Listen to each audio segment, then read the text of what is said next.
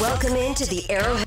Oh, the Chiefs with a nice 41 to 31 win over the Tampa Bay Buccaneers. I'm Jay Binkley, along with Jed Marshall, producing the operation. We'll talk to Kling, Chief Sideline Reporter, and co-host Fesco in the morning, live from Tampa in just a little bit, and Pete Sweeney, the editor in chief, ArrowheadPride.com. We'll hear from the locker room, players and coaches, Andy Reid, Patrick Mahomes, you name it. Plus, we'll look back at the touchdowns in touchdown Kansas City with the voice of the Kansas City Chiefs, Mitch Holthus. But the Kansas City Chiefs get the impressive win over the Buccaneers tonight, and it kind of washes away what happened last week. Last week, well, you know, everybody's down and out. You know what Chris Jones said to Matt Ryan? You know, the Chiefs end up losing the game. Matt Ryan, the Colts get the ball there at the end and end up beating the Chiefs. But as Mahomes said after the game, this is about getting back on track. But it was much more than that. It was also a bit of revenge. The Buccaneers had been running their mouths. Shaquille Barrett, everybody knows about the comments he made throughout the week and how they were going to dominate and be a coming out party for the Buccaneers, which it clearly wasn't. This was a physical football game from one side of the field, not the other. The Kansas City Chiefs were the physical team. They were a lot more physical on the offensive line. They won down in the trenches, but they played physical football, and that was good to see. They played with the attitude. The attitude of Isaiah Pacheco. Every time this guy gets the ball, the rookie, I mean, he's got a point to make. He's got a point to make, and it was noticed as well for people calling the game or people watching the game or NFL players around the league tweeting about it. But the attitude that he had, and I'll say this much too you look at what they did on the ground. Now, the flip side with the defensive line, the def- defense of the Chiefs, the six rushing attempts by Tampa Bay that's the fewest against the Chiefs in franchise history. The fewest.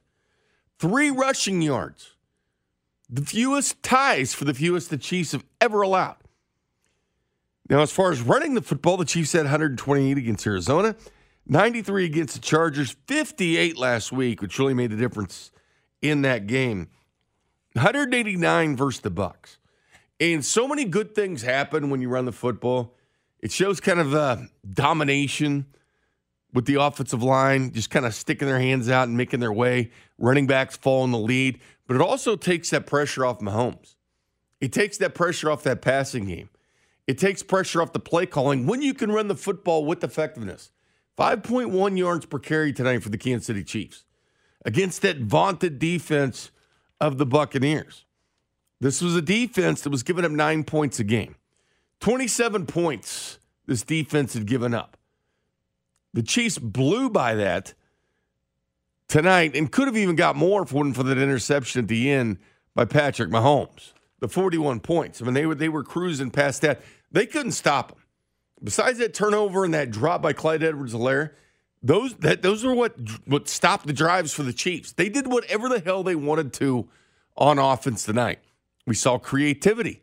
We saw Noah Gray. You know, and Patrick Mahomes with the acting job and Noah Gray taking the snap, pulling a belldozer there at the goal line. We saw that. We saw Jerick McKinnon, the former college quarterback, former all state quarterback in Georgia, former college quarterback at Georgia Southern, take a snap. We saw Mahomes with really a play that's going to go down in Mahomes' lore. I always liken it to Alex Gordon. Like it's always tough to find a best catch that he made. Well, it's tough to find the best play that Patrick Mahomes made, but that little spin play and the little flip in the end zone, that's going to go down. That's going to be talked about tomorrow. That's going to make its rounds on NFL Network, ESPN, and you name it as a great play for the Chiefs. But the physicality in which they played, this is what makes this team dangerous. This was a no doubter tonight. And I know at the end the Bucks made it closer, or whatever it was, but this game wasn't in doubt. This was the Kansas City Chiefs game all along. They dominated from the beginning. That fumble, get the football, score touchdown.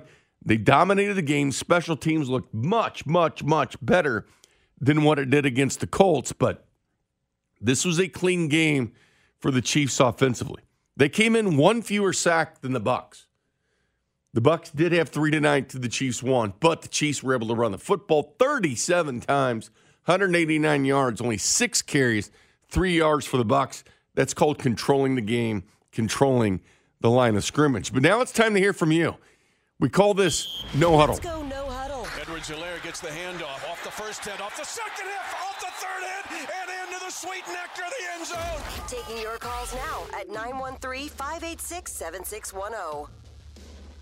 And welcome back to No Huddle. We'll head out to the Silverstein Eye Centers phone line here in just a second and hear from you.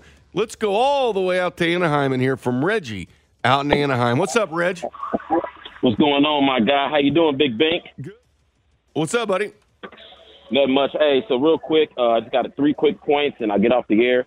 Uh, this is what happens, man. This is what the Chiefs are capable of when you run the ball effectively you stay on schedule on offense. You don't get yourself in a lot of third and longs.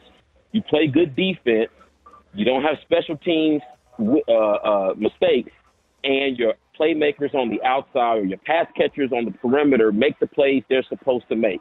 We all know that that they don't have Tyreek Hill, who is a generational talent. Make no mistake about it. However, if your receivers make the plays they're supposed to make, I don't mind if you don't if you don't make the diving play in the hole. That's okay, but I need that that routine ground ball up the middle to turn the double play. That's the play I have to have from you guys.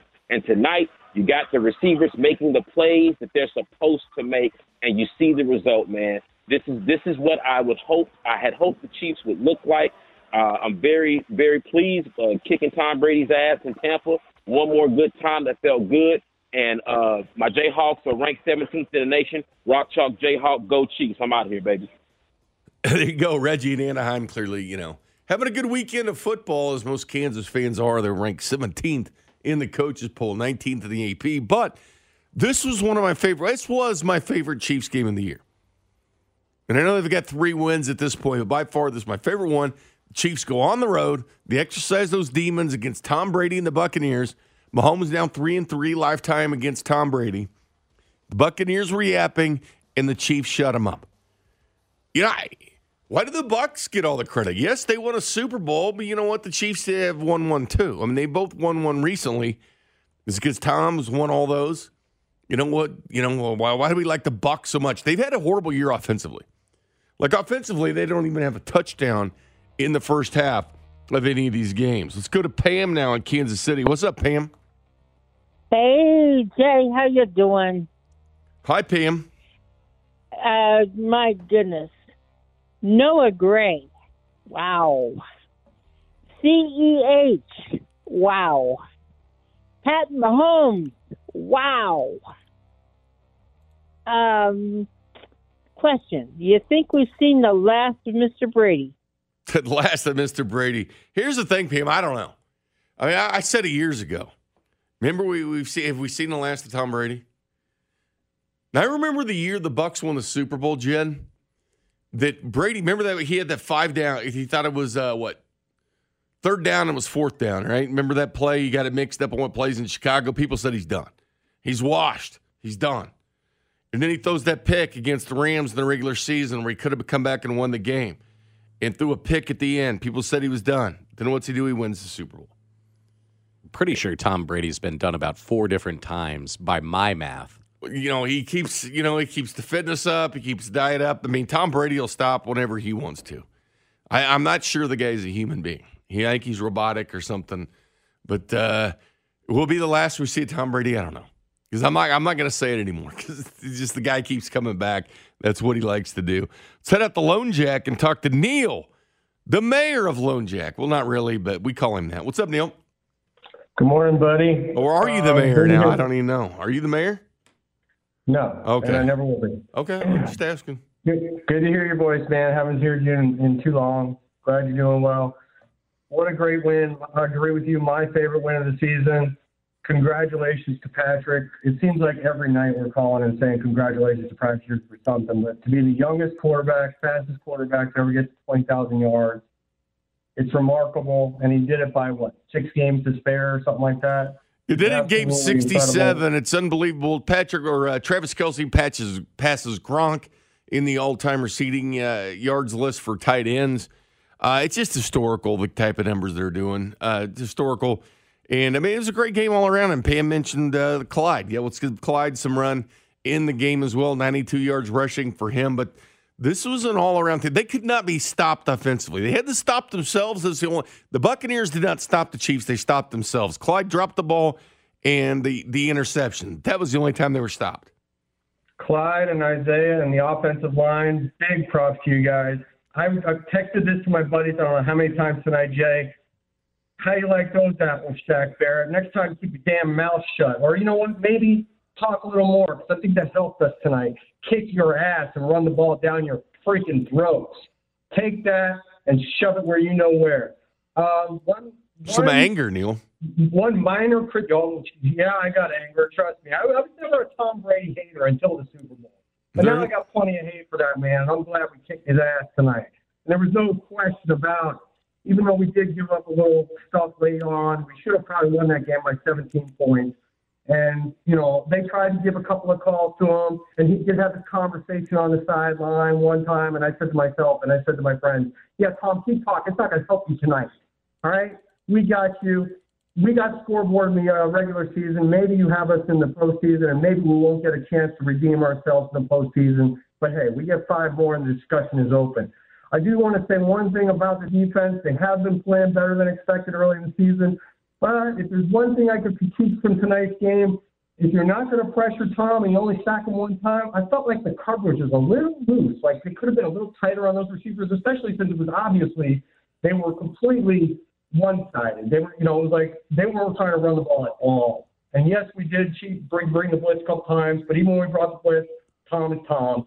But I would liked to see a little tighter coverage in the secondary. That it seems like there was way too much cushion. Overall, amazing win. Congratulations, Travis. Congratulations, um, Patrick. Congratulations, offensive line. You guys earned your keep. Although Orlando Brown, I know you might be hurt. You still got to step it up a little bit, buddy. Thanks, Jay. Have a good night, man. Great stuff there, Neil. Yeah, I mean, Tom Brady throws the ball 52 times.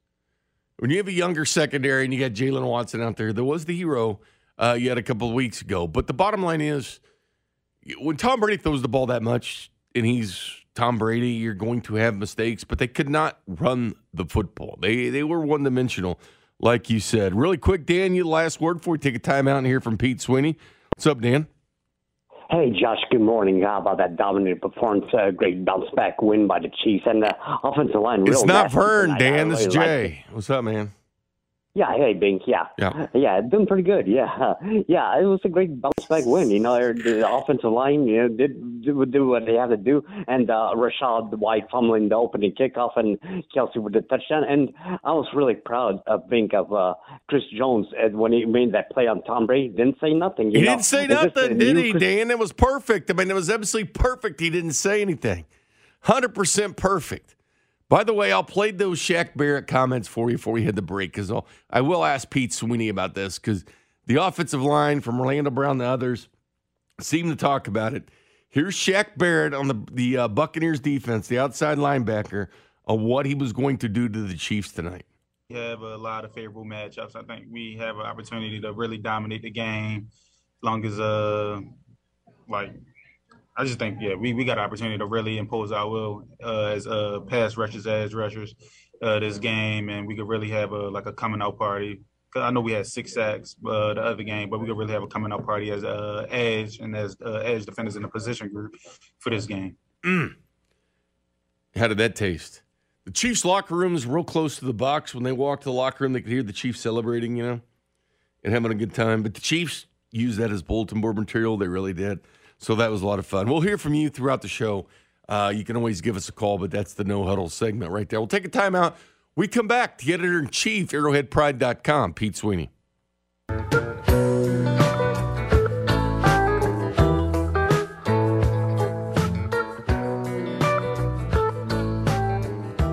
And the Kid City Chiefs get the 41 to 31 win over the Buccaneers tonight. The talking Buccaneers tonight. The Chiefs get the big win. Looked right. They were the physical football team. But right now, we go to Pete Sweeney. Pete Sweeney's appearance is presented by FanDuel Sportsbook, America's number one sports book and the official sports book of 610 Sports Radio. Pete, how are we doing tonight? Morning. Doing well. And I know that Kansas City's got to be feeling good after that performance.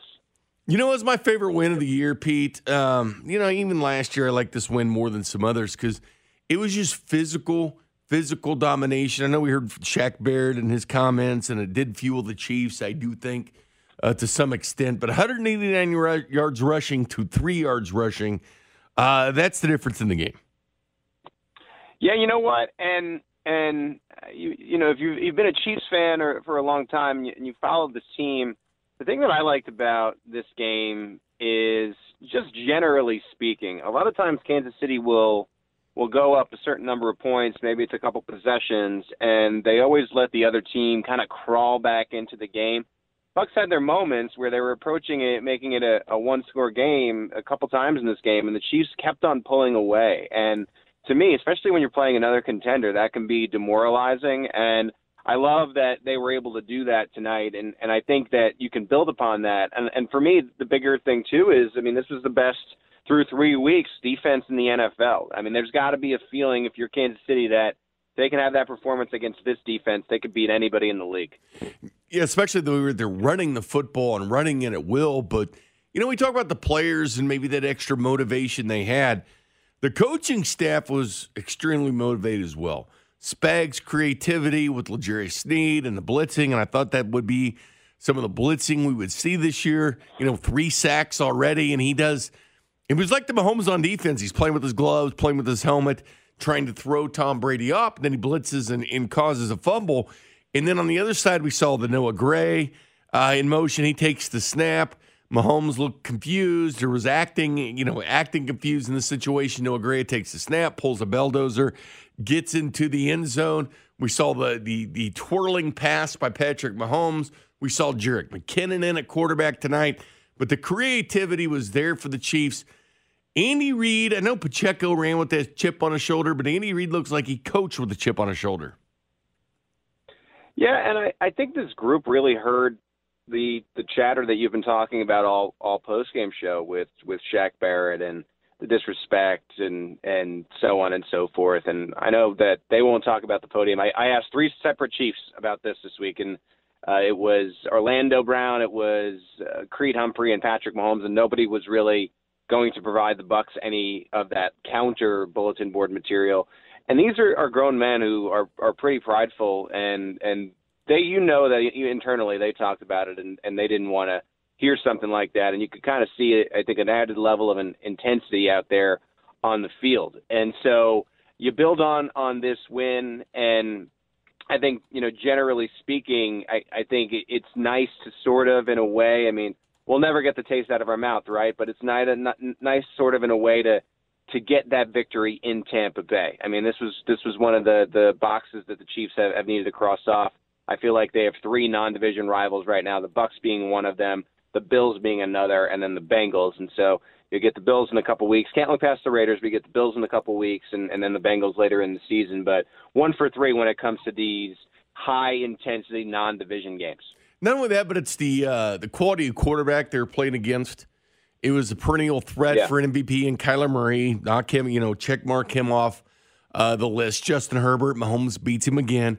Check that one off the list. Tom Brady, check that one. This is the year of playing great quarterbacks. And so far, yeah, I know Matt Ryan got the best of them last week, but we can debate that all we want. Was it, you know, the Chris Jones penalty or whatever? Matt Ryan, the former MVP, did get the win, but this is about these young and up and coming quarterbacks and the GOAT in Tom Brady, and they seem to be winning these games and kind of cementing Patrick Mahomes as the leader in the clubhouse. Well, it's, it was a weird beginning of the season because this team, since Patrick Mahomes has taken over, has been this uber offensive team, live and die by the offense. And so there were some struggles at the beginning of the year, and I tried to talk to some some Chiefs fans and basically say, look, if if one group has to be struggling and and the other group has to be good, you pick the defense to be good off the bat right away. That's always the question with the Chiefs. This offense will will always figure it out, even when they're they're playing the the league's top defense through three weeks. They'll find a way to to score 40 points. The defense is where you have all the questions, and I just think for the defense to be as consistently good as it has been for four weeks, and you have Patrick Mahomes and this offense, Andy Reid on this team. I mean, that automatically makes you a Super Bowl contender. And it's nice for the Chiefs. They had the one slip up, and you know you never want to see a, a loss in the conference, but it's it's come back to them already. I mean, there's only one undefeated team in the league, and it's in the NFC and the Philadelphia Eagles. So you have everything right in front of you. You're a quarter ish, right? It's 17 games now, so you're about a quarter of the way through through the season. And this, to me, is a team that looks like they're going to vie for that one and only first round bye, which is so huge, just given the fact that that only one team gets it from now on. Yeah, we saw two seven round seventh round picks make a difference tonight. Jaylen Watson on defense, Pacheco on offense. That's you know that's crazy having uh, you know two guys have that kind of impact that are seventh round picks in that year's draft. That's credit to Brett Veach uh, right there. But look at this defense, and they're flying around. Bolton, the tackles that he makes. But I guess I'm more impressed, Pete, with the way that Spags is using the pass rush. Like they don't have that guy yeah. that's going to be that consistent pass rusher. The Chiefs went in this game fourth in the NFL in sacks. They had 10 sacks. One of four teams have double digits in sacks. They get another one tonight. The Buccaneers came into the game as vaunted as that pass rush is, one more sack than the Kansas City Chiefs. And they're doing it by committee. And the secondary blitzes that Spags has, the former, you know, secondary coach, he knows who to blitz and when to blitz it. This is the whole reason the Honey Badger uh, was here. But Sneed's that guy. And I always felt like he could be that guy. And he is devastating blitzing from that nickel position. He leads the Kansas City Chiefs in sacks now. Who would have had that? Uh, who would have had? Who would have placed that wager at the sports books in Kansas? I mean, they have they have studs at every level of the defense. At the you, you know, you see Chris Jones, and we were wondering, you know, is George Karlaftis going to be this guy that that makes an impact in year one? He's making an impact in year one. So Karlaftis and Jones in the front. Nick Bolton is such an underrated player on this team and and in this league, and then you get to the secondary where you do have Justin Reid and and you're going to get some reinforcements back and and you have Juan Thornhill and it and it's it's studs at every level of the defense. And I just I don't know. I I know the offense has been so good for so long. We're almost used to it now. This defense to me especially for the beginning part of the season it, it feels like very clearly the best defense of the Steve Spagnuolo era. And if you can say that and you could say, okay, the Chiefs are now going to have a top 10 D, and this team could really go back to the Super Bowl and win it. It's just we haven't seen this level of defensive play, and so it's been really impressive. And and and we'll see what happens with with uh, the defense. And I I just thought Sneed, you know, you talked about and just very quickly, you talked about Patrick Mahomes and acting confused if you notice, L'Jarius Sneed before his sack kind of acts like he's fixing his equipment or something. Yeah, he's messing with the helmet and the gloves. Yeah, he was the, the Patrick Mahomes acting on defense. Yeah, and it, I mean that was a game changing play, right? And and so this this offense and, and defense and, and even the special teams with Matthew Wright. Matthew Wright looked a little bit, or I would say I don't, I don't want to say a little bit, a lot better than Ammendola did, and I don't. Even if Butker's hurt next week, you're still feeling pretty good about about the direction of this team. And so, uh, to be to be dominating all the phases of the game is certainly a, a, step in the right direction here in Week Four. Yeah, Matthew Wright, you know, interesting guy. 21 to 24 last year in field goals. Played in 14 games for Jacksonville. Wasn't brought back to the Jags, but that's kind of the consistency you need. But he not only hit the field goals, he hit them like you know right through the middle. Even one of them was kind of a Tommy Townsend kind of had to, to save it and, and, pull it down, and he still drilled it through the uprights. That's a weapon, man. Just to be able to get points and have the confidence they don't have to run a fake and do all these kind of things and kick the yeah. ball through. How long are you expecting Butker to be out, Pete? I mean, I know that he got on the field and practiced a little bit midweek. Uh, didn't towards the end. They made a decision, uh, a good decision to go get Matthew Wright. But uh, you expecting long term, or are you expecting him next week against the Raiders? I think he was close this week. Uh, you know, as the as the end of the week, it, Andy Reid had, had confirmed to me it was a game time decision for tonight's game, and I, I think he was close. And you get and and this is a bonus here. You get an extra day of of being off your feet. The Chiefs won't start practicing for Monday Night Football until Thursday, and so for me, I I think he does make his return. The hard part is, and and this is something that's that's a little bit tough to swallow. I'm sure if you're a Chiefs fan is Man, if Matthew Wright is here last week, are the Chiefs undefeated? I think yeah. it's reasonable to think yeah. so. Yes. Uh, you know, they made the wrong choice for that that first game. So uh, Matthew Wright, he shored up the position. If in a case where Butker needs one more week, I, I think we saw tonight that he can do the job. When you look around, you know I like to do this, Pete. Looking around the AFC, if you're any other team, aren't you fearful of the Chiefs right now? I mean, who else you fearing? You really feeling Buffalo? I mean, I know they had a nice little comeback win against the Ravens, but they did get themselves down 17 points. The Ravens should have won that football game. They should have, but they they let the Bills win the game. The Bills have been playing some scary games as of late. Does Cincinnati, you know, scare you? They turning themselves around uh, with, with what they've done the last couple of weeks? They've had these close losses as well. The Titans linger out there. The Dolphins, I think, are a facade, to be quite honest with you. But when you look at the Chiefs, are they head and shoulders the best team in the AFC? Is there another team you say, okay, this team's as close uh, to the Chiefs as we want to see? I think the Chiefs and Buffalo feel like they're on the the same plane a little bit right now. I know that we were saying in Baltimore, I, Baltimore blew a, a tremendous opportunity. I think we all were feeling like old friend Marcus Peters did. Like, why aren't you kicking the field goal there Yep. to take the lead? It it just you know that that's where analytics gets a little bit Mhm. strange because I, I know that the book says to go for it, but Andy Reid sometimes overrules the the go for it for the feel of the game, and I, I just don't think you can completely throw out the feel of the game. And and Baltimore lost uh, because of it. Uh, I, I I think Buffalo has had games where they've looked dominant to me, like that opening night game to me against the the LA Rams um, was very impressive. Now I don't know if they've necessarily felt like that since. Uh, but the Chiefs, you know, had a hiccup last week themselves. But uh, if I'm, you're asking me the class of the AFC, I think the Bills and Chiefs are, are right there. And I I know I said it before, but I'll say it again. You can't look past Vegas because I think Vegas is a lot better than their one and three record. I don't think they're better than the Chiefs. So you got to get that game. Uh, and then that game against the Bills is important because I think these two teams are on that same elite level.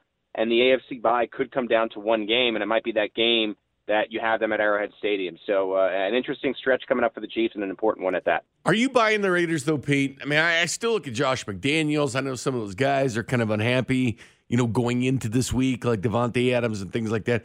Are you buying into that? Because I'm looking at the quality of coaches in the AFC West, and there's one. Yeah. And there's nobody else. I'm sorry, Brandon Staley needs to get to the playoffs or whatever. He cost no, he cost his team a chance at the playoffs last year with his play calling. There's Nathaniel Hackett that's just a clock management nightmare.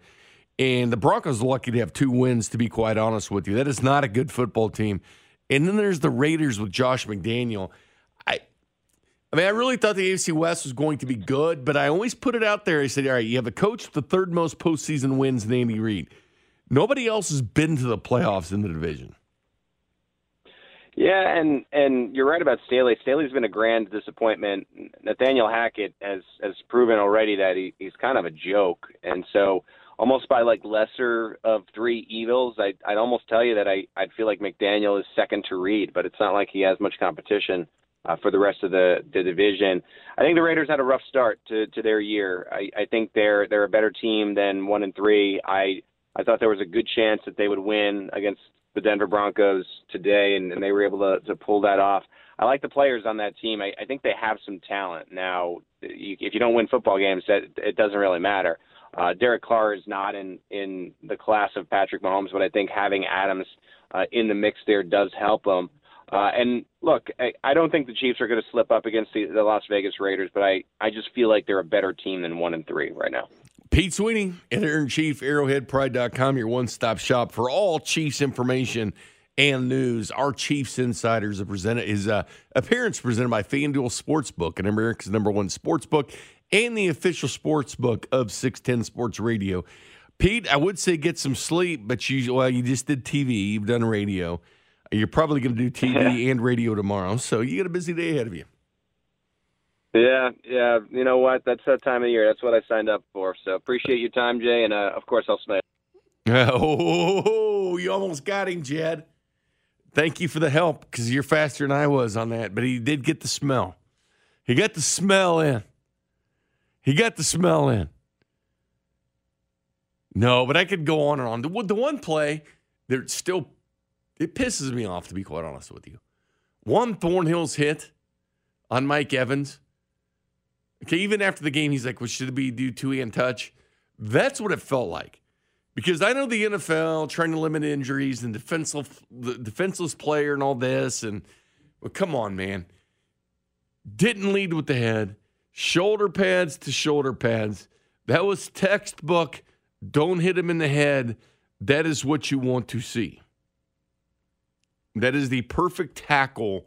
Well, it wasn't a tackle because he didn't catch the football, but that's a mystery to me. The whole Chris Jones, Matt Ryan interaction didn't make sense to me. Tonight didn't make sense either. It seems like every week we have something that doesn't make sense. And clearly that didn't make sense to me, Jen. Not happy about that whatsoever. But I am happy about the way the Chiefs kind of asserted themselves, the physical domination that they had. And I mentioned the Pete, like the players really wanting this game because of the smack that was talked by the Bucs. And the Chiefs, I felt like wanted it too. I mean, Andy Reid, he's always serious, but man, he kind of had that look about him. That was really an Andy Reid game plan we saw in there. A lot of creativity. I know Ben Bieniemy has, you know, part of these trick plays, and he's instrumental in those. But that game really seemed like Andy. You know, he's getting frustrated with drops and things, and the Chiefs stopped themselves. Clyde dropping probably would have been an easy touchdown there on fourth. You know, the interception by Mahomes. The Bucks didn't stop him. The number one defense, well, they're not the number one defense in the NFL, but the number one points per game. And that's really all that matters. How many points do you give up? They've given up the fewest. Nine points a game. And the Chiefs clown that. Clown that. In their home stadium, the Chiefs were the most dominant physical team.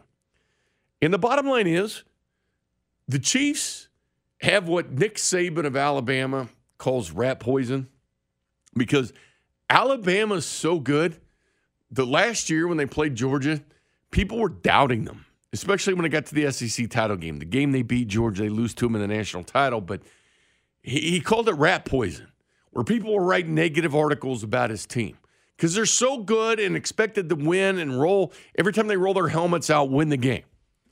Rat poison. Because you can buy into that stuff. Sometimes that stuff is more dangerous than being told how bad you are, is being told how good you are. Because then you don't think you're, you know what, doesn't stink. And you go out there in the field and you get spanked down. Like the Buccaneers had a little bit of that feeling today. You know, you look at the AFC, the Buffalo Bills were the AFC uh, favorite. You know, the Super Bowl favorite. It's rat poison, man. You're told how good you are. And then there's the Chiefs, this team that's been the four straight AFC title games. Four. And then Mahomes has the doubt. Believe it or not, there's Mahomes doubters out there. And there's a lot of them, which makes no sense at all. The guy's been a starter in this league for four years, been the AFC title game for four years, four straight times. Hmm. the two games he's lost in the AFC title game were in overtime. The Patriots and the Bengals. And the Patriots, had it been in the new rules, he would have got the ball back. He didn't get the ball, didn't get a chance. Brady took the ball and they won. Andy's won an MVP, and he continues to set records. Unbelievable stuff. we come back, we're from Josh Klingler, sideline reporter, Kansas City Chiefs. You're listening to the Arrowhead Pride postgame show, presented by Andy's Frozen Custard. Tune in Mondays at 7:30 for our weekly conversation with Derrick Johnson on your official broadcast partner of the Kansas City Chiefs, 610 Sports Radio.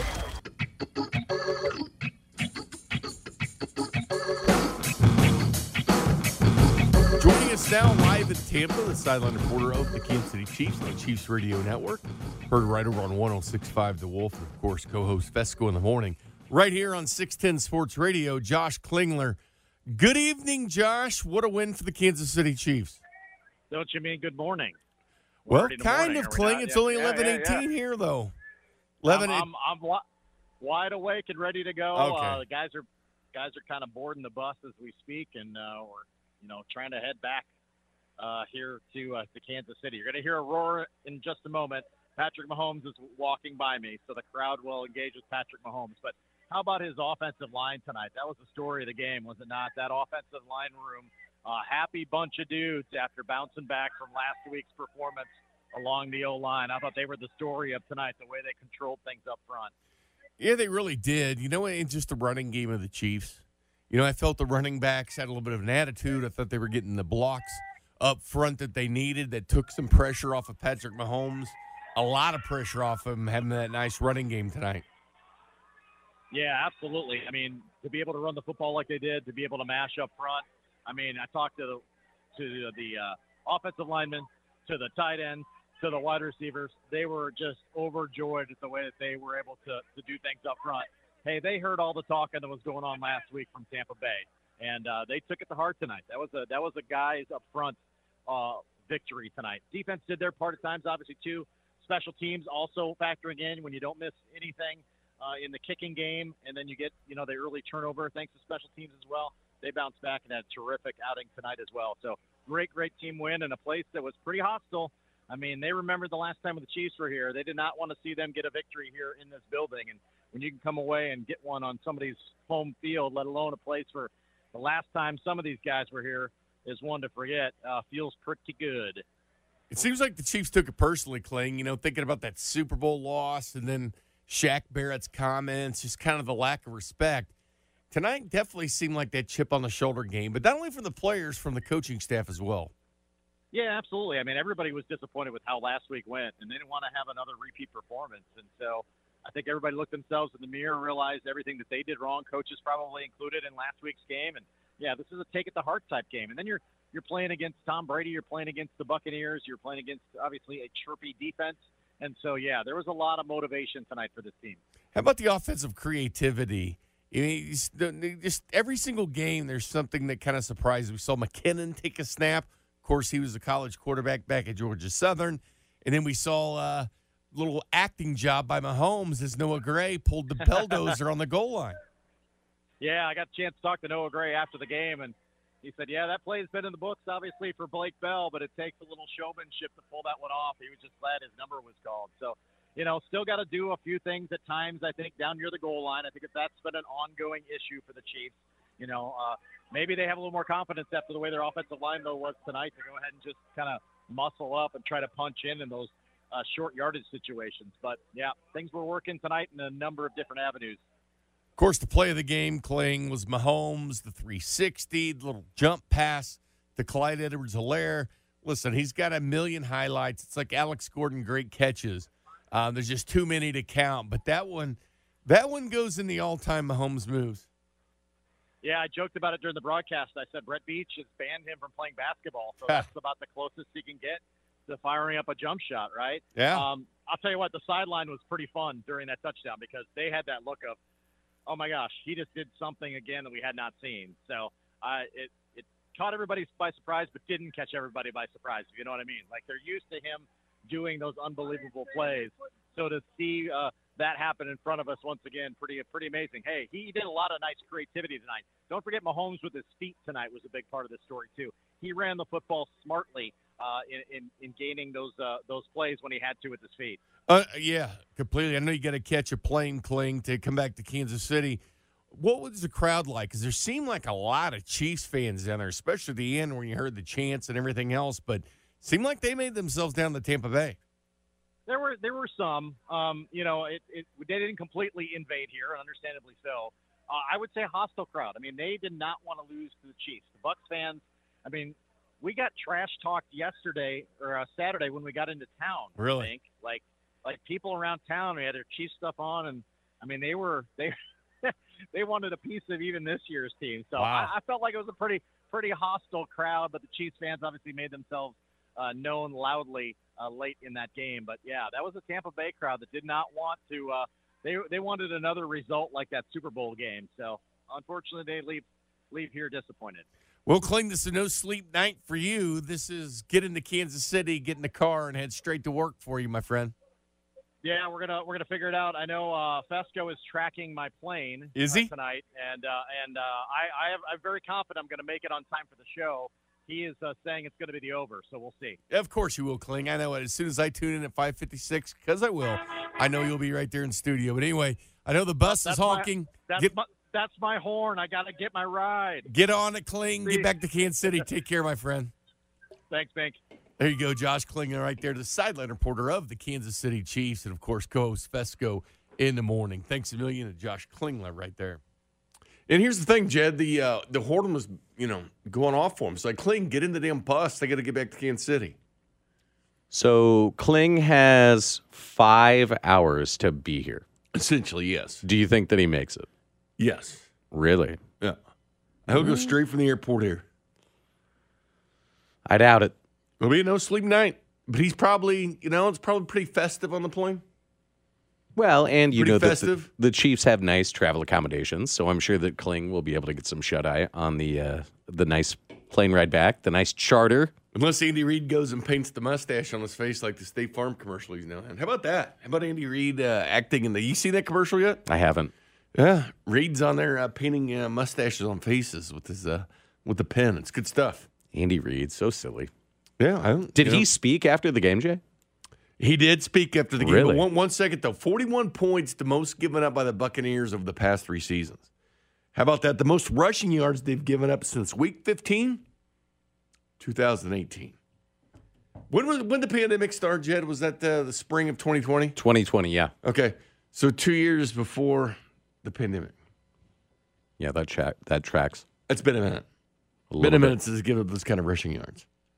But Andy Reid did speak after the game. Of course, all the uh, post game audio brought to you by Santa Fe Auto Sound, Kansas City's home for car audio.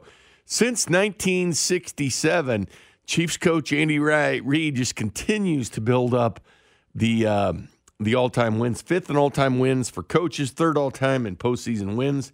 Here's a very happy Andy Reid after the game. So, um, uh, for the injury part of it, L'Jarius Sneed uh, tweaked his ankle a little bit. Trey Smith hurt his pec a bit. Um, uh, you know, I think we're I think we're okay here with that part.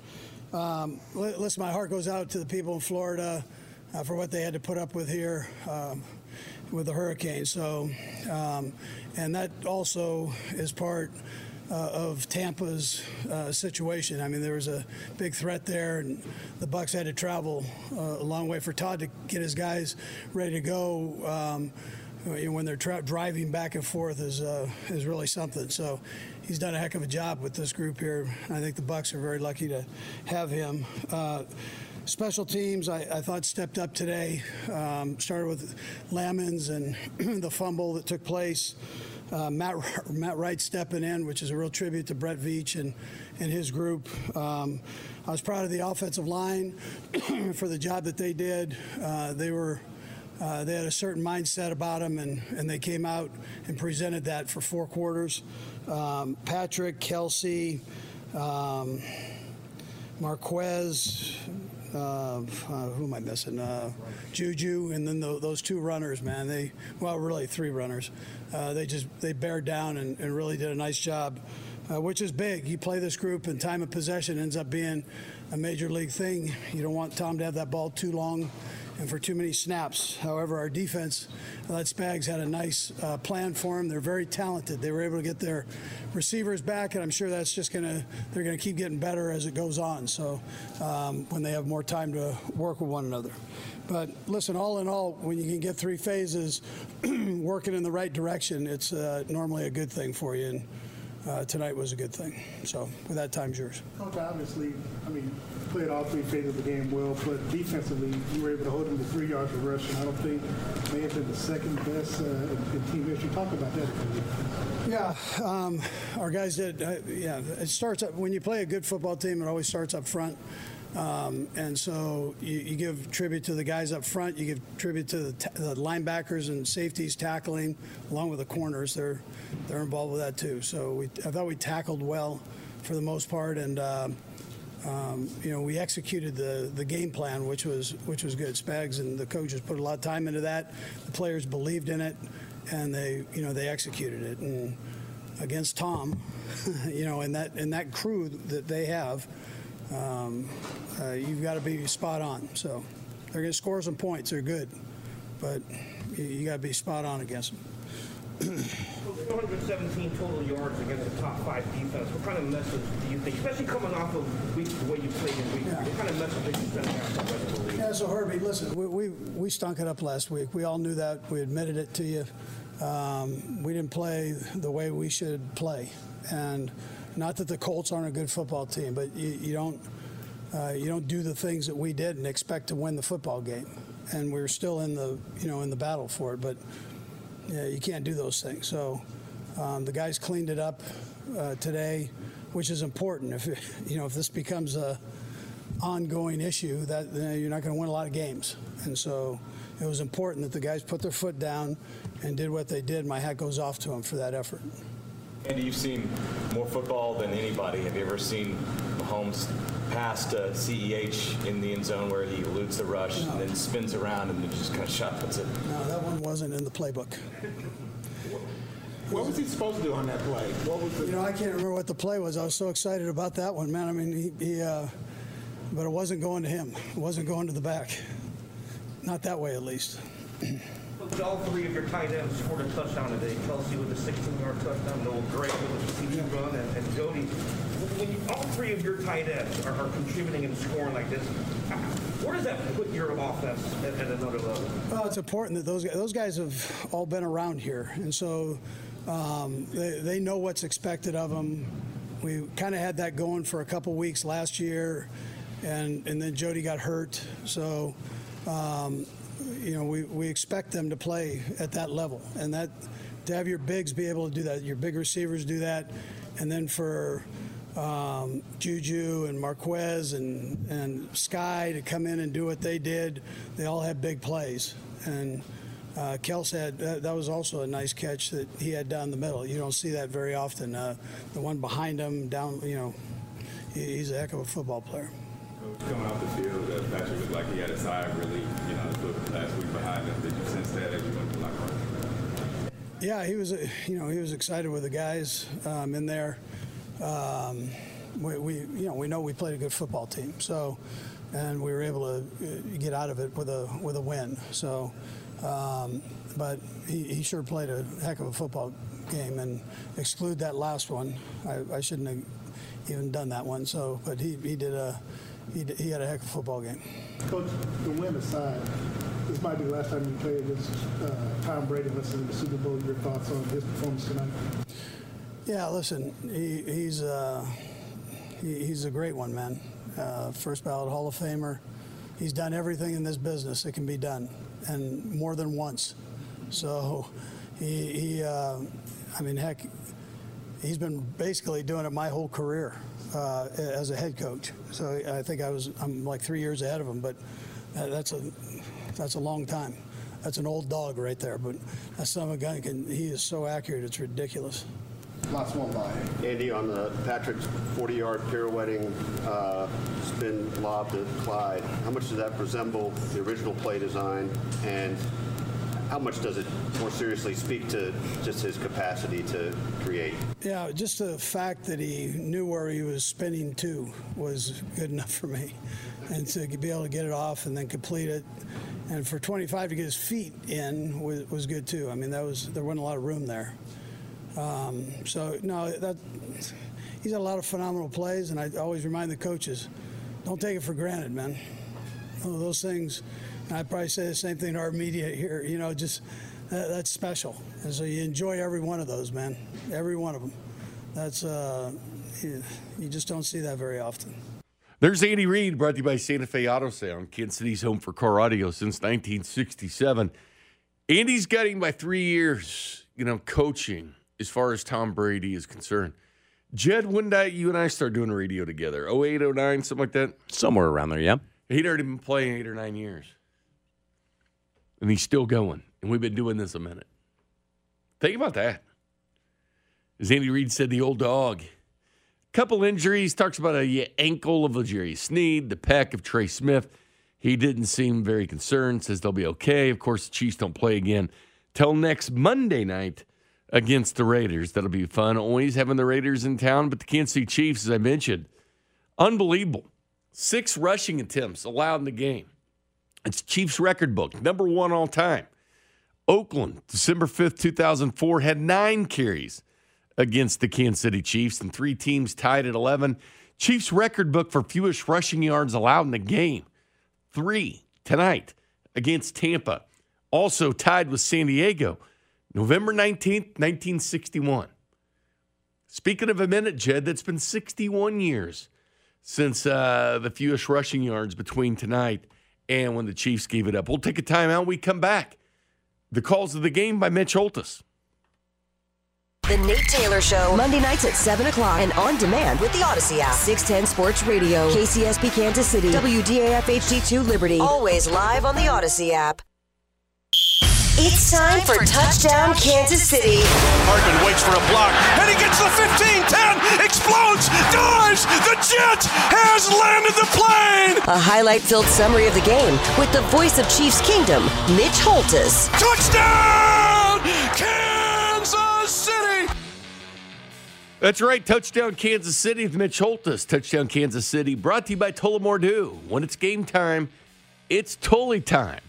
We'll get to your phone calls in just a little bit 913 586 7610. But first, the game through, uh, well, the voice of one Mitch Holtis. The Kansas City Chiefs get that early fumble by the Bucks.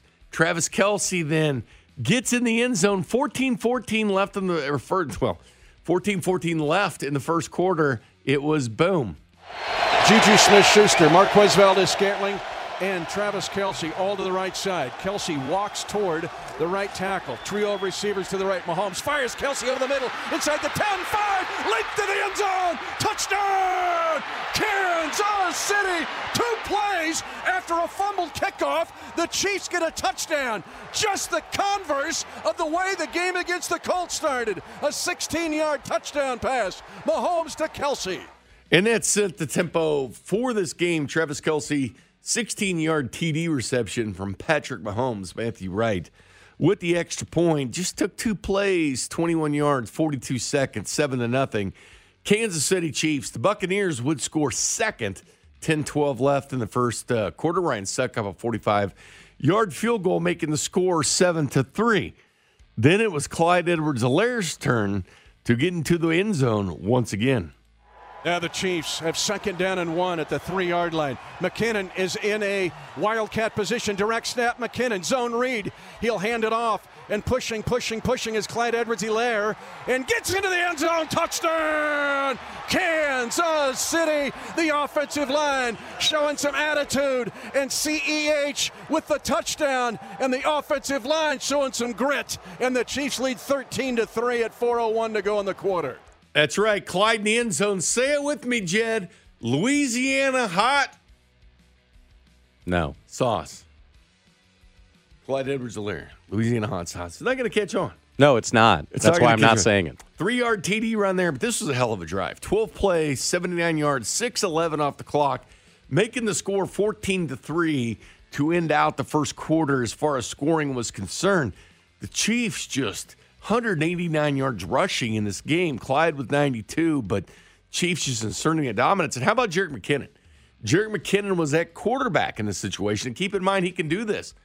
He went ran that triple option at Georgia Southern, was a high school all-state quarterback, goes to Georgia Southern as a, a quarterback, runs that triple option to a lot of success, ends up playing uh, mostly tailback his senior year there at Georgia Southern. But it's a guy with, you know, experience at the quarterback position, and he runs it as well. And the Chiefs taking advantage of the talent that's on this team. But the Tully touchdown of the game, brought to you by Tullamore Dew Irish Whiskey. The Tullamore touchdown of the game was Clyde once again, but this was an unusual play by Mahomes. Chiefs came into this game seventh in red zone offense. They have offset I at the two. They fake the trap. Now Mahomes scrambling to his right, holding it, holding it, gets off the hit. Now lunging forward, and now fires it late. Caught at the back of the end zone. Clyde Edwards Helaire. Mahomes with the touchdown pass. His second touchdown pass of this game, the 161st of his career. That is the most touchdown passes by any NFL quarterback in history in their first 67 games. A two yard touchdown pass. Mahomes, magic. So there goes Mahomes to Clyde Edwards Helaire. Clyde Edwards Helaire, two straight touchdowns. Keep in mind, the one at the end of the first quarter, 12 plays, 79 yards, 6 11 off the clock. This drive, 11 plays, 82 yards, 552 off the clock, making the score 21 to 3. But it was the play of Patrick Mahomes, the spin move, the little flip to Clyde in the end zone. It's going to be talked about all day tomorrow. It's going to be one of those plays that you think of Patrick Mahomes, the lore of Patrick Mahomes, the great plays that he makes because he does so many of them. Like I said earlier, it's like Alex Gordon catches. Which one's your favorite? But this but this play by Patrick Mahomes will be talked about. He improvises. He is so tough to defend because you think he's going to run. Is he going to slide? And keep in mind, he took off on a quarterback run as well tonight that we saw was going to be the option play. But the key didn't bite, so Patrick Mahomes kept it. But a myriad of different plays. Always have to be concerned where he is. But that is our Tully touchdown of the game brought to you by Tullamore Dew Irish Whiskey. Kansas City Chiefs, though, found themselves at this point up 21 to 3. Then the Tampa Bay Bucks would come back with a Mike Evans 13 yard touchdown pass from Tom Brady, making the score 21 to 10. But then the Chiefs would get back on that board. Clock at 225. The Chiefs must snap it before the two minute warning. Four seconds on the play clock. Now a direct snap. And the Chiefs trying to shove forward. Touchdown. They give it to Noah Gray. It's the old Blake Bell play. Noah Gray becomes the belldozer, comes over and does the quarterback sneak as Noah Gray. And somewhere Blake Bell is raising a glass to his tight end teammate, Noah Gray. So all three tight ends get a touchdown in this game. Jody Fortson hasn't got his yet, but Noah Gray gets the touchdown there. Travis Kelce got the first touchdown of the game. But Noah Gray, it was a nice little play because Mahomes is acting like he didn't know what the play is. He's looking over the sideline. Boom, Noah Gray sneaks in and then sneaks the football and takes the snap, takes it in the end zone, catching the Buccaneers completely off guard. Again, this is what the Chiefs do. You do not sleep on this offense because they will do stuff like this at different times. And remember, since Mahomes' knee was messed up in that quarterback sneak up in Denver, they've tried different ways to do the sneak. I do think they'll do it with Mahomes eventually. I think it'll be like the AFC title game in the Super Bowl, but I do believe they'll run that play because the defense isn't expecting it. But how about sliding Noah Gray in there? Takes the position of the Belldozer. Belldozer a little bit bigger, but doesn't matter. Noah Gray with success on that, a one yard touchdown run, making the score 28 to 10 there in the second quarter. The Bucks would score right before halftime on a 12-play, 75-yard drive, a one-yard touchdown pass to Mike Evans from Tom Brady, making the score 28 to 17 at halftime. Third quarter, Matthew Wright, new kicker for the Chiefs this week. It was 21 to 24 last year for Jacksonville. Kicks a 44-yard field goal, making the score 31 to 17. 5:42 left in the uh, in the third quarter the Chiefs would get into the end zone one more time. Second and goal to go. Chiefs at the 10. Slant. It is caught. It's caught by Jody Fortson. Rolls into the end zone. Touchdown! Kansas City. Jody Fortson singled on the near side against Carlton Davis. That made the score 38 to 17. That was a nine play, 65 yard drive, taking 449 off the clock. The Bucks would add a Rachaad White one yard touchdown score. He's at from center in Kansas City, by the way uh, is White. Uh, they played here and then went to Arizona State, but that made the score 38 to 24. Michael Wright, or, uh, excuse me, Matthew Wright of the Chiefs will kick a 32 yard field goal in the fourth. Leonard Fournette gets a garbage time touchdown for the Bucks, a five yard touchdown pass from Tom Brady. But that is touchdown Kansas City, brought to you by Tullamore Dew. When it's game time, it's Tully time.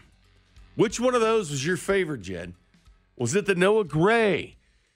You know, the acting job by the Chiefs and Noah Gray takes the ball in the end zone.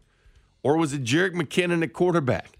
Or was it Mahomes 360 flip play to Clyde Edwards? The Mahomes 360 flip. Mine too. Mine too. But a lot of creativity there. And then let's not forget about L'Jarius Sneed on defense. You know, he's messing with the gloves, the helmet, everything else like that. Then the guy that has the most sacks on the Kansas City Chiefs, L'Jarius Sneed from the nickel position, gets the sack. We'll take a time timeout. We come back. We'll hear more from inside that Kansas City Chiefs locker room and you, 913 586 7610.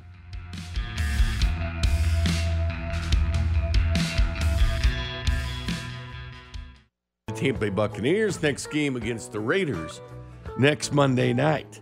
Game in which they had 189 yards rushing to just three yards rushing by the Buccaneers. They controlled the offensive line and the defensive line. Shaq Barrett running his mouth for the Bucks this week didn't turn out so well. That's what happens when you run your mouth. And I'll give the Chiefs credit. They don't really give the other team bulletin board material. They don't. They let actions speak. They let the actions of going out and dominating a game on national TV speak. They don't even talk during the week about what they're going to do to their opponent. They just go out and they do it. And if somebody says something, they just say, oh, what they they have a right to say what they want to say, and then they go out and do it. Again, it's a disrespect card. You know, you know the national media, they love to tear the Chiefs down. They just do. Like last year, oh, the Chiefs, man, what's going on with this dynasty? They're done. They make the playoffs. They make the AFC title game. Like, oh, I thought the Chiefs could be stopped. And then all of a sudden at the end, you look, what's wrong with this offense? What's going on with Mahomes? What's going on? And then at the end of the year, the Chiefs lead the NFL in points per drive. Every drive they hit the ball, they score more points than any team in the NFL. And they showed tonight that statistically, well, the offense, what comes into this game, seventh in the NFL in total yards, sixth in passing. And yet it doesn't matter because when it comes to the bottom line, it's about scoring points. Chiefs were fourth in the NFL at 29.3 points per game. But who wants to play this offense? The Buccaneers got a taste of what this offense can be. They're finding themselves to some extent with the new talent, the new wide receivers. They're finding themselves, and they will find themselves. I think Camp Pant helped during the summer, during the OTAs. It helped to get acclimated to what he wants to do.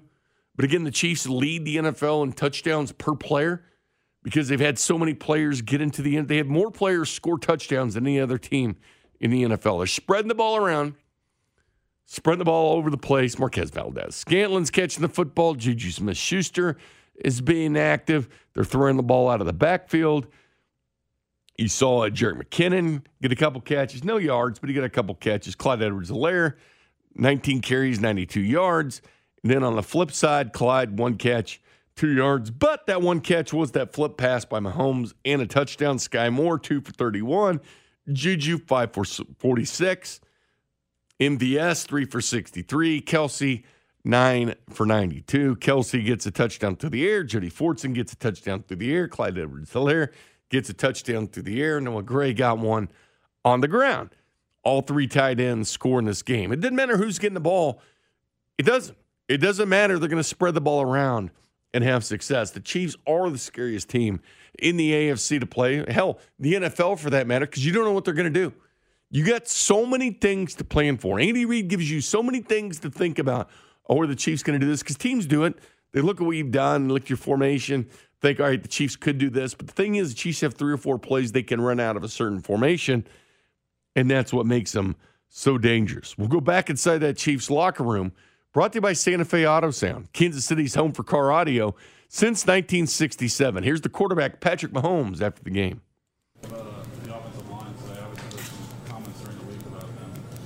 Yeah, I mean, they accepted the challenge.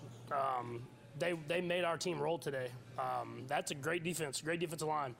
And I think they heard the talking, and they heard the talking not only from them, but from everybody about how they didn't play well the last week. They accepted that challenge, and they went out there, and when they dominate like that, um, it makes my job a lot easier. Playing with last week, it seems like you a sense of relief coming off the field this week. What was, your thoughts after this game? Yeah, I mean, we didn't play our, our best football last week. Um, and in th- this league, if you don't play good, you're going to lose. And um, that was a great football. That's a great football team. I mean, that's a great defense, a great team, with a, led by the best quarterback of all time. Um, and so to come to their house um, and find a way to score some points and find a way to win, um, I mean, it gets you kind of hopefully get you kickstarted into the rest of this year. We just kind of bounce back game that you guys needed. Yeah, for sure. I mean, you just don't know when you have a lot of new players. You don't know how how everybody's going to respond. Um, and I mean, in the past, we've kind of bounced back and won games like this. Um, but when you have a, a, new group of people, you want to see how everybody battles with adversity. And I think guys responded, and they, they the guys that have been here led, and then the other guys came in, came in in big moments and made big plays. Can you describe going through the, the, touchdown pass to like just sort of through your lens, how that play unfolded? Um, yeah, I mean, first off, I missed the wide open touchdown like the play before, I, or I got like in between, like I want to lob it to him or just dot, dotted on him, and so I was upset with myself there. Um, and then we rolled out, and they did a good job of kind of coming upfield, not not going on that dive play that we kind of always run with Burton. Um, but I, I, was able to use my speed to get a, a, little bit of speed to get around the edge there. Um, and then I was going to run for it, and they kind of flew around, and I, I realized I wasn't going to make it, and I saw Clyde, and so I just kind of flicked it up to him. Well, in the middle of that, you spun. Yeah. Were you still thinking of running at that point, or how did you? When I spun, that kind of, I think when the spin made me kind of decide to throw it again because I knew once I spun, I was going to be able to build the speed to get in there. I was before that, I was thinking about getting to the pylon, um, but once I spun, I, I realized that Clyde was open. Other than that, around the goal line, they, did, they didn't use you on those other two touchdown uh, plays. How'd you like the creativity in the on the goal line call? call? Yeah, I think the, the coaches accepted the challenge. I mean, we've, we've struggled this year a little bit with short yardage and goal line, whereas in the past we've been really good at it. Um, they came up with some great plays, and then at the end of the day, the, the offensive line and uh, the running backs and all the other and Noah, I mean, got up in there whenever they needed to get big and play big boy football, and uh, that's something that we're going to have to do if we want to continue to, to score points. Great, Noah Gray touchdown. Where'd that one come? Who came up with that? Yeah, so we obviously that's that play we always run with Blake, and uh, Blake Blake isn't wasn't uh, available obviously, um, and so Noah he said he did it in college, and so we went back and saw him do it in college, and um, it wasn't designed to be on the goal line, but we were so close that we, we said give him a chance, and uh, he got up in the end zone. There was a time that it looked like you were tr- were you trying to go for were you trying to rush for a touchdown when you when you were running towards the goal line, or did you know, did you know that you were going to slide when you saw the defenders coming your way? Yeah, I checked the little little speed option play, and then once I got up, I got up the field. I said there was like a small chance I could have tried to make that guy miss, but uh, he was coming down pretty pretty fast, and it was like first down, so I was went and slid. And, and obviously, you know, you've been really trying to get the ball to to Marquez in the end zone. I know you still haven't gotten it yet, but how important was it for, for, for both Marquez and and, and, uh, and Juju to play uh, a role in tonight's victory? Yeah, I mean it's going to be very important, especially in these big games. I mean, I mean Travis had a big game, uh, obviously, but in order to get Travis open, I mean you saw in the second half they were kind of doubling him a lot. Um, these other guys are going to have to step up and make plays. And I think you saw Marquez, you saw Juju, you saw Skyy um, make plays, and then the other weeks you've seen McCullough. So I mean it's going to be everybody. I've, I've said it week in and week out. Um, but whenever guys step up in big games like today, uh, it's definitely special. I haven't checked the numbers yet, but it looks like you guys use more uh, multiple tight ends today than you have yet this year. What makes that um, particular personnel group so effective? Yeah, I mean, obviously, it, it kind of puts defenses in predicament where they're gonna they want to put their base personnel on the field. They want to put bigger people because we can run the football like we did today. Um, and when they don't, we, we have to be able to run it. And then when they do that, we have tight ends that can split out and run routes. And I think you saw that today. Jody down there on the goal line against a, a Pro Bowl corner, running a slant route, catching it, getting in the end zone. You see Noah out there making plays. Um, it, it's it's it, it shows that we have the tight ends, and when we get Blake back, well, the other the other guy that can block and still make some, some catches as well. You had some, Patrick, you some other plays kind of close to where you were almost over the line of scrimmage. Talk about your awareness to, to when you get to the line that you, you know, hey, I'm not over. Yeah, I mean, it just comes with uh, practice and playing and, and kind of doing that. Uh, you you kind of run and you have a general census of where the line of scrimmage is. Um, I do for sure. I'm not the fastest guy running, so whenever I get close to it, if I'm going to commit, I make sure to commit and run. Um, and I think I did that today. I knew I was going to have to with how they play. Uh, I was going to use my feet, and um, I might have to do that as the season goes on, and I'll, I have to be able to do that whenever the opportunity comes up. This might be the last time against uh, against Tom Brady. What was your words of conversation with him after the game?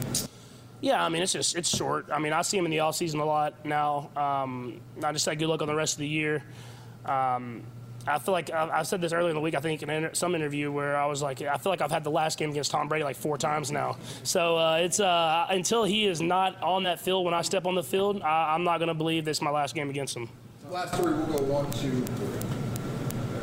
Go ahead, Bobby. Uh, Patrick, I, you know, it seemed like you tried to downplay the, the Super Bowl coming back here, but I, I wonder if that was a little bit in your mind, just the, the feeling of coming back here, and maybe versus that, or maybe last week motivated you more, but it seemed like you had a little burn. Yeah, I mean, definitely a mixture of both. Uh, I mean, live, you play like you played last week, you have to be motivated uh, to get get back on track. Um, but obviously, playing at the stadium, I think when I got to the stadium, I realized like, man, I, I want to win here. I, how the bad taste that I had last time definitely came to, came into effect a little bit more.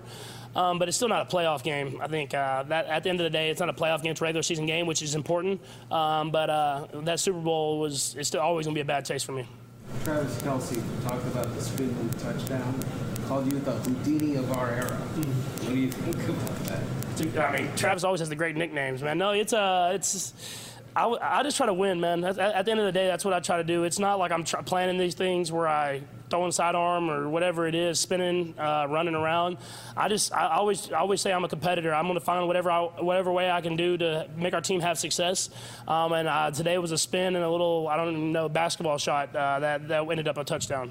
Last one. I think it's 11, your first 13 uh, third downs. How much of that was game plan and scheme? I didn't know that, but that, that's, I mean, obviously that's very good. Um, it's um, definitely game plan. We had a good sense. I mean, most teams are kind of playing us very similar, where they're playing shell, shell, shell type coverages early in downs, and then a lot of man double, man uh, Robert with a sprinkle of own. So I thought the coaches took it. Like I said, they accepted the challenge. They came up with a lot of great plays for us, and then the guys went out and executed. And then um, we have another big game coming up this next Monday, so we have to kind of come with that same intensity this next week. There's Patrick Mahomes after the game tonight. Think about his night. Think about his history. Think about his legacy at this point. Mahomes goes 23 of 37 for 249 and three touchdowns, one pick. His three touchdowns gives him 162 career touchdown through 67 games, passing Dan Marino um, for the most touchdown passes in a player's first 67 games in NFL history. NFL record book for the most touchdown passes for 67 games. Mahomes 162, Marino 160, and Drew Luck 126. So he stands alone in that NFL record book for the fewest games to 20,000 yards passing. Number one, Patrick Mahomes, 67 games. Matt Stafford took him 71. Dan Marino took him 73. Aaron Rodgers and Kurt Warner took them 74 games to get to 20,000 yards career passing. So Patrick Mahomes stands alone on those two lists. Again, he's made the uh, Super Bowl and or AFC title game every year of his career, including an MVP and a Super Bowl championship and a Super Bowl MVP, if you're counting. Travis Kelce also a record nine. I'll go over those records as soon as we hear from Travis Kelce. But here's Travis Kelce, brought to you by Santa Fe Auto Sound. Kansas City's home for car audio since 1967. First of all, I want to say that that is an unbelievable defense. I think the stats uh, before this game proved it. Um, there's a lot of attention to detail, and I feel like when uh, when coaches, you know, challenge us in the beginning of the week, uh, from what from what you guys saw last week, there was an attention to detail uh, throughout practice that we got to maintain throughout the entire season because that was uh, that was just a, you know, that was just showing exactly how much we were focused throughout the week. Uh, Pat knew exactly where to go with the ball. Uh, guys that were running routes knew exactly, you know, when the ball was coming to them. And then on top of that, the O line played their tail off. And um, sure enough, we got the guys uh, to be able to make any play out there on the field. And when you see us uh, fly around and play play like that, play for each other like that, um, we know we're a hard team to beat. And obviously, you've played with Patrick quite a while now, and I'm sure you've seen most of the things in his bag of tricks. But, but even on a night like tonight, did you see something yet new? The NFL hasn't seen anything like Pat Mahomes. I promise you that. And you saw it today. He's the Houdini of our era, man. The guy just finds ways to make plays. Uh, throughout the game. I mean, big time third downs, big time goal line plays, um, just willing our team into the end zone, willing, willing our team to win, and that's our ultimate leader, man. You passed the ground for most receiving yards in NFL history. Man, I'll tell you what, man. Uh, what an honor, man.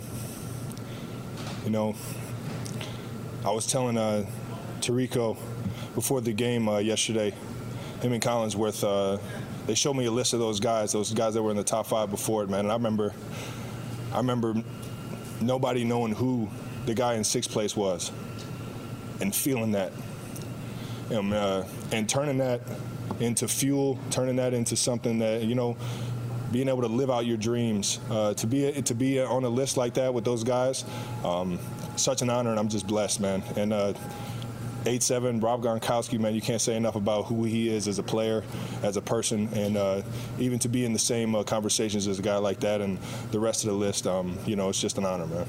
Do we call this the tight end game? And I guess what's the celebration in that? Keep it coming, baby. Keep it coming, man.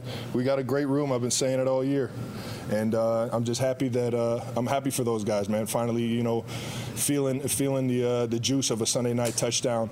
You know, there's nothing like it, baby. There's nothing like it. And on top of that, big time moments in the game where we needed to, to find a way in there, man. A third down. Um, I'm not even sure. One of them might have been a fourth down. Uh, but either way, uh, finding ways to get in the end zone, and uh, you know, hopefully you'll see some more of the three tight end sets throughout the season. A couple more guys. I know Steve likes to say that when you all are having fun, that's when you're playing at your best. Tonight it looked like that's what you all were doing, especially being able to extend the play, being able to get the touchdown, score the touchdown that you all were doing. Do you feel like now this team is maybe just because of how the game turned out, you all are having fun? This is just one game, man. We got we got to be able to tune this, tweak it to be able to, you know, and we can still learn from this game. There were mistakes. I know I didn't play uh, the the perfect game. Nobody ever does. So we just got to keep that mentality that we had last year to dig deep, play with, play with, play for the guys next to you. No matter if it's one o'clock on Sunday, it's Sunday night game, or a Monday night game like we got next week. And it doesn't matter the, the opponent, man. We just if we come out f- flying around um, like that, man, we know we're a hard team to beat. Travis, what did the, the fast start do for you guys as a unit, considering how sluggish you could say last week was, and, and how important it is to know that that defense held you guys out the end zone last time? We know teams don't want to see us up. We, we got a great we got a great offense, uh, stellar defense, special teams unit. I mean, it's uh, we get up on, on teams. You know, we start they start to feel that that pressure of trying to climb back, and um, once we start fast and, and, and get that rhythm, um, I really feel like we're unstoppable, man. And we just got to keep that momentum going. We got to keep uh, keep the attention to detail throughout the week, like I've been saying, and. Um, come out here and just fight for each other. Last one. Travis, so what are you going to do when Blake Bell comes back? You guys going to use the 14 personnel? You said it, brother. You said it. I'll make sure I, I talk to Coach Reid about that one. So there's Travis Kelce after the game talking about that intensity that builds up with teams knowing they have to get themselves back. Think about this. Mentioned Mahomes and some of the records that he was getting. How about Travis Kelce? 92 yards on nine catches, one touchdown in the game. His nine receptions gave him 730 career receptions, passing Tony Gonzalez 721 for the second most receptions by a tight end in their first 10 seasons in NFL history. Trails only Jason Witten's 806 in 10 seasons. Travis Kelce, most consecutive games, pass receptions. Travis Kelce 130, Tony Gonzalez 131. So he'll pass him in his next game or tie him in the next game, pass him in two games after that. Active streaks in the NFL. Travis Kelce, 130 catches. The leader in the clubhouse, DeAndre Hopkins, is suspended. He has 136. I will say this, though. We can talk about, uh, you know, the spin pass play and definitely my favorite offensive play of the game. But my favorite defensive play of the game was this. And now the Buccaneers, who just scored a quick touchdown, have the ball back. Chiefs blitz Brady. They hit him. The ball's out. Chris Jones tries to. Looks like he's got it at the 20 of the Bucks. Tom Brady fumbles the ball. L'Jarius Sneed, the best slot blitzer in this league, rips the ball from the goat. And the Chiefs get their second turnover gained. Chris Jones jumps on it. L'Jarius Sneed now the sack leader. That's right, the nickel corner, of the sack leader for the Chiefs. A couple years ago, he could have had a bunch of them. He missed a few of them, but the best nickel blitzer in the NFL. I loved it because he was playing with his gloves, playing with his helmet, threw Tom Brady off. Then he blitzed him, then he gets the fumble. Chris Jones gets the fumble recovery. That was my favorite defensive play of the game. Jed Marshall, the Chiefs get the win tonight. This one to me felt better than any of them. Don't know how you felt, but I love the physicality the Chiefs brought. Yeah, all in all, it was a good win. I think a lot of, I don't know, um, I'm trying to think of the right word to use, but a lot of the demons definitely have been slayed now that the Chiefs put to bed, went on the road to Tampa. I know it doesn't make up for what happened a few years ago in the Super Bowl, but I think at least from a fan perspective, a lot of people can put to rest what happened and get some of that bad taste out of their mouth. 100%. I think so too. I think when you think of the Kansas City Chiefs winning down in, in Tampa, think about these great quarterbacks. You, get the upward comers like Kyler Murray, Mahomes beat him. Then you think about Justin Herbert, the Messiah, Mahomes beat him. Then you get the greatest of all time, Tom Brady, Mahomes beat him. Again, this is about playing good quarterbacks this year. And it's the Chiefs now. I mean, they took a hit last week and, you know, people doubted them. Now they'll be back on them this week. But the Kansas City Chiefs continue to play well. And tonight they showed domination, physical domination. It was good to see from the Kansas City Chiefs getting that 41 to 31 win over the Bucks. We'll be back next Monday night for the Chiefs and longtime rival, the Raiders. Good night, everybody. Thanks for listening.